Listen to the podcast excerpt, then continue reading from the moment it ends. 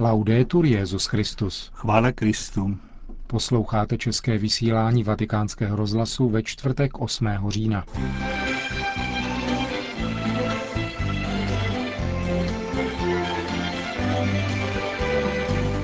Benedikt XVI. dnes přijal na audienci prezidenta palestinské samozprávy Mahmuda Abbase.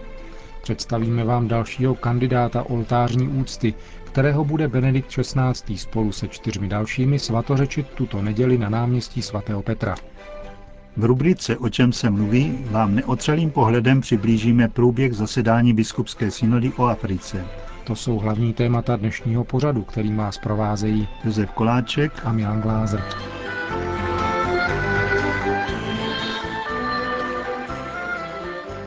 Zprávy vatikánského rozhlasu. Vatikán. Dnes dopoledne přijal Benedikt XVI. ve Vatikánu prezidenta palestinské samozprávy Mahmuda Abáse, který se potom setkal rovněž s kardinálem Tarcísio Bertónem a arcibiskupem Mambertim.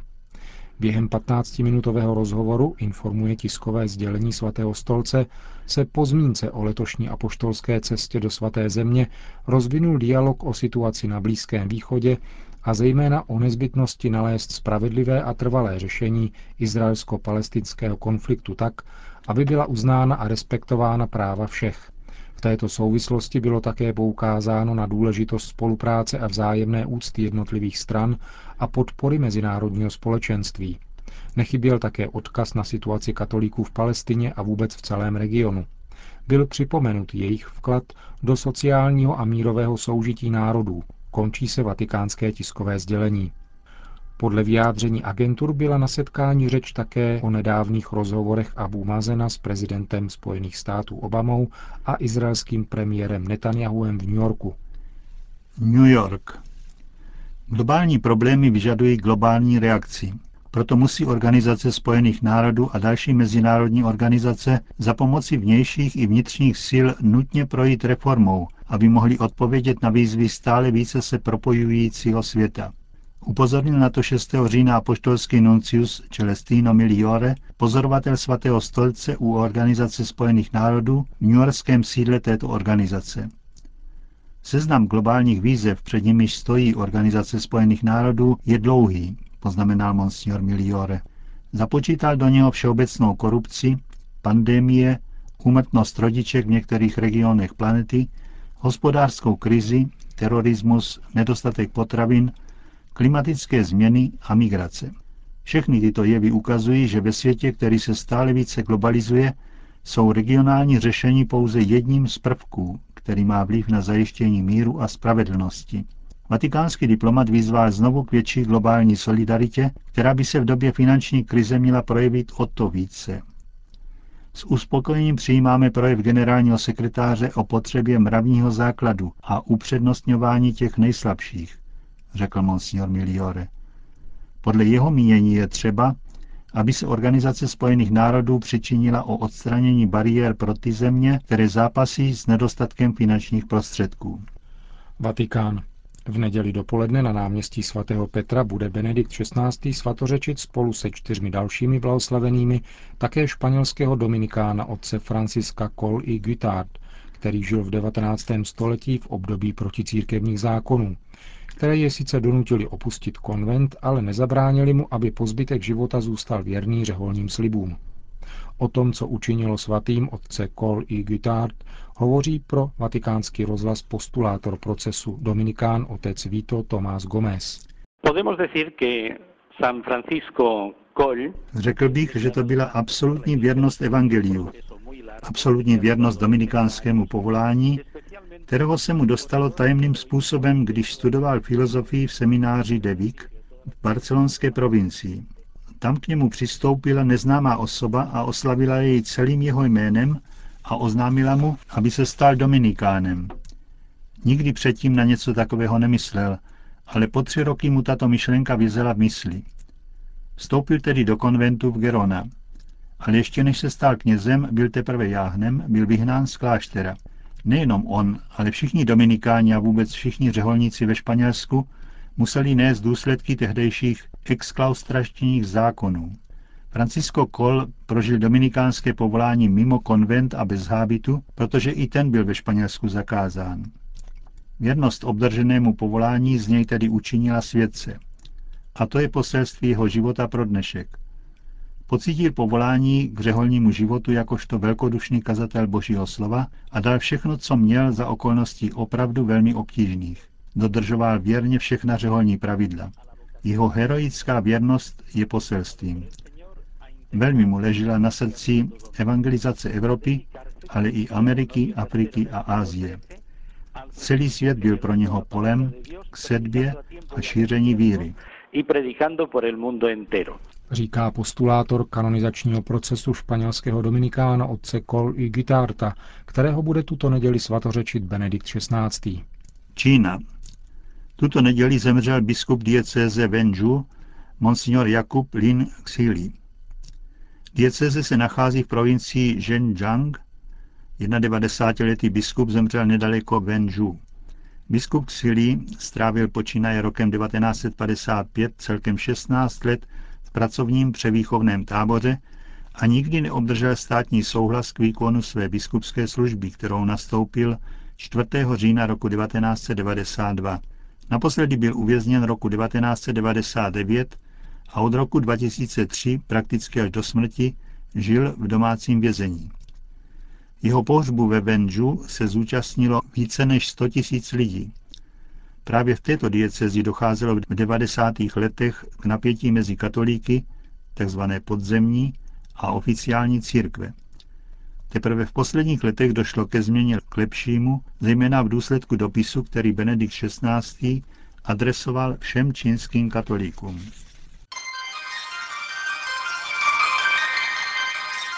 O čem se mluví?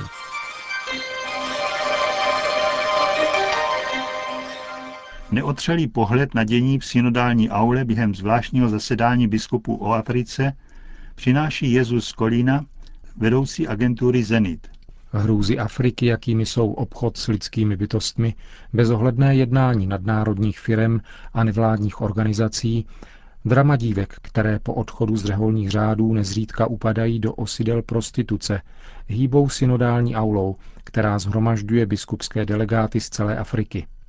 Bratrské prostředí, které se často vyznačuje nefalšovaným africkým humorem, je někdy v ostrém protikladu k pohnutých situací, s nimiž se má vyrovnávat tento biskupský summit, kterého se Benedikt XVI., pokud mu to jeho povinnosti dovolí, osobně také účastní. Aby byla respektována svoboda diskuse mezi biskupy, jsou jednotlivá vystoupení zveřejňována co do obsahu, ale nikoli pokud jde o jména biskupů, kteří je přednesli. Předchází se tak tomu, aby jméno a obsah vystoupení skončili den poté na stránkách tisku, což by narušilo důvěrnost nebo svobodu diskusí. Monsignor Joseph Batora Balong Ven Mevuda, mluvčí biskupské synody pro její frankofonní členy, zveřejnil některá dramatická vystoupení, jak je podalo 23 synodálních otců, kteří si vzali slovo během diskuse, jež proběhla v úterý odpoledne a které se svatý otec neúčastnil, protože připravoval svou katechezi na středeční generální audienci. Na tomto zasedání byla nejvíce projednávána situace africké mládeže, protože biskupové si uvědomují, že církev se musí mnohem více zabývat tím, jak ji oslovit. Velmi často, zaznělo v aule, se mládež stává obětí fundamentalistických sekt. Zároveň bylo konstatováno, že pro biskupy je prakticky nemožné vyčíslit míru exodu africké mládeže, která odchází hledat lepší život do ciziny, zejména na západ. Vzhledem k této situaci mají biskupové za to, že mohou mladé lidi alespoň připravovat na to, jak se vyrovnat s jinými kulturami a mentalitami a formovat je v duchu sociálního učení církve. Připustili, že ne všechno je v tomto směru negativní, protože někteří z těchto mladých lidí v zemích, které je přijmou, objeví nebo znovu objeví svou víru. Jeden z biskupů nastínil dramatickou situaci některých mladých afrických katoliček, které z poněkud zvědavého zájmu o řeholní život odcházejí do Evropy, aby hledali svůj budoucí život v nějakém klášteře nebo řeholním společenství. V některých případech, sdělil přitom, se dívka neintegruje do řeholního života, opustí komunitu a končí potom v pasti prostituce. Z tohoto důvodu bylo potom vysvětleno v aule, stanovila biskupská konference Demokratické republiky Kongo, aby dívky, které chtějí vstoupit do řádového společenství, mohly tak učinit pouze tehdy, je-li dotyčný řád v zemi přítomen. Tímto způsobem se docílí toho, aby vždycky existoval nějaký kontakt s místní realitou v případě, že dívka nechce pokračovat v řeholním životě. V jiných afrických zemích biskupové tuto praxi doporučují, byť ji nepřijali jako povinnost. V každém případě však, vydáli se nějaká dívka do Evropy, aby tam vstoupila do určité řeholní komunity, potřebuje k tomu určitá povolení od církevních autorit, aby se pokud možno co nejvíce předešlo tomuto typu problémů.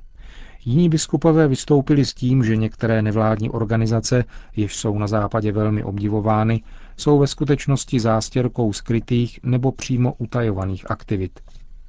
Okupují africký kontinent pod záminkou nabídky humanitární pomoci, ale ve skutečnosti šíří ideologie – Monsignor Balong vysvětlil, že biskupové se nezabývali výslovně obsahem o něch ideologií, ale podotknul, že by se mohlo jednat o ty nevládní organizace, které propagují tzv. reprodukční zdraví, čili interrupce, a nebo jsou zástěrkou pro činnost různých sekt.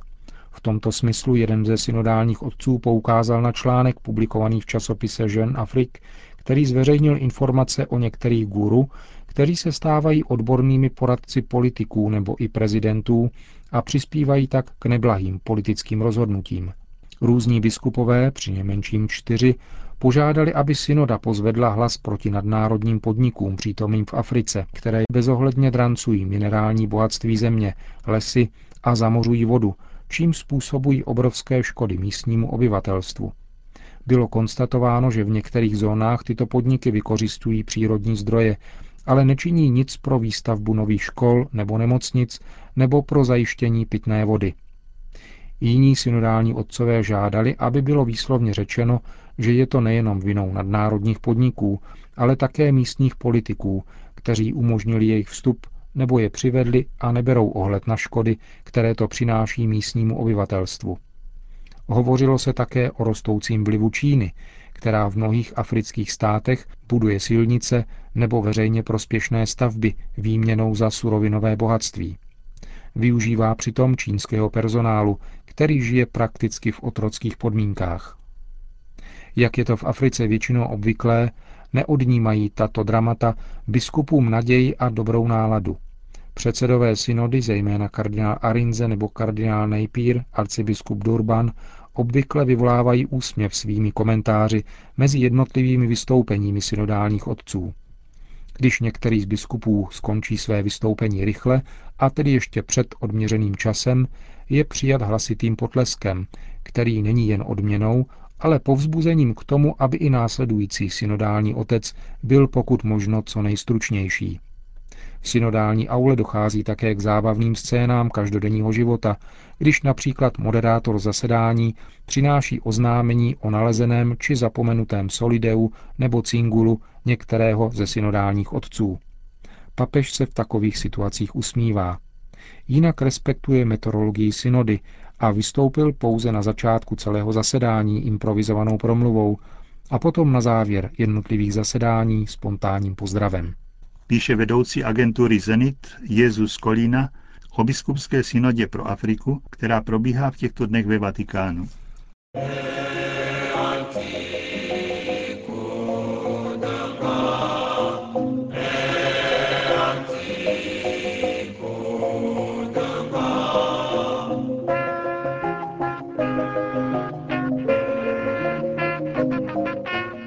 Končíme české vysílání vatikánského rozhlasu. Chvála Kristu. Laudetur Jezus Christus.